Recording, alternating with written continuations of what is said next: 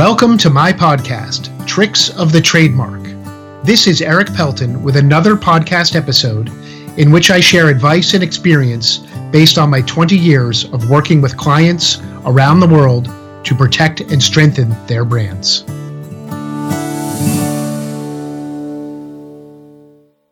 I want to share with you today about how to protect a book title.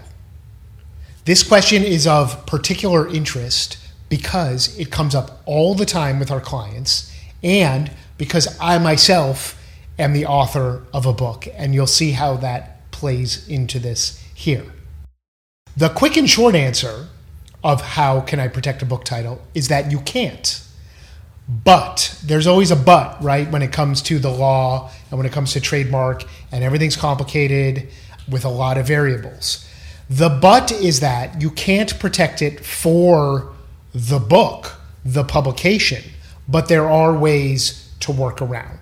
So, the title of a book is basically exempt from trademark protection because it's part of creative expression, and books in general are really protected by copyright and copyright registration. And so the content of a book can be registered as a copyright with the Library of Congress. But that doesn't really afford any specific protection to the title.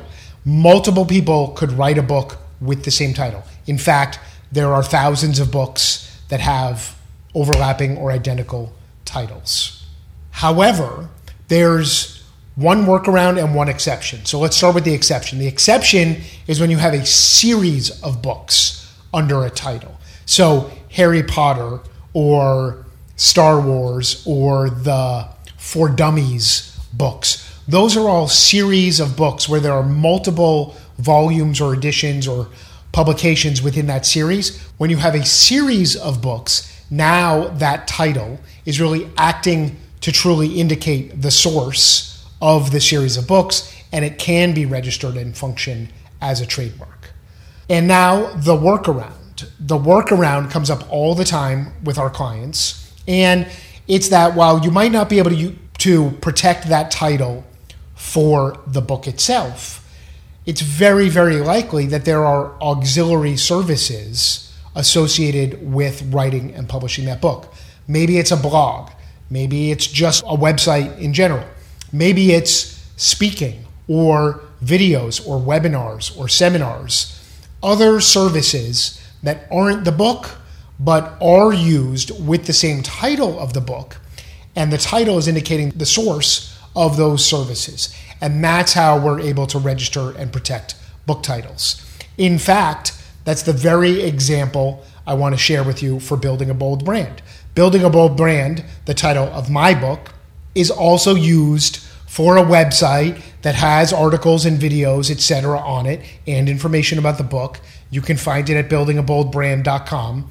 And I was able to register that with the US Patent and Trademark Office in connection with providing information in the field of intellectual property.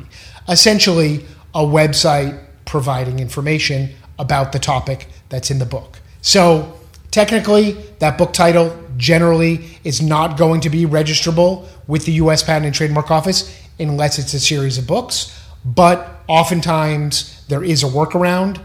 And if you have a question about protecting your book title or you want to explore working together on that, reach out to me at erikpelton.com.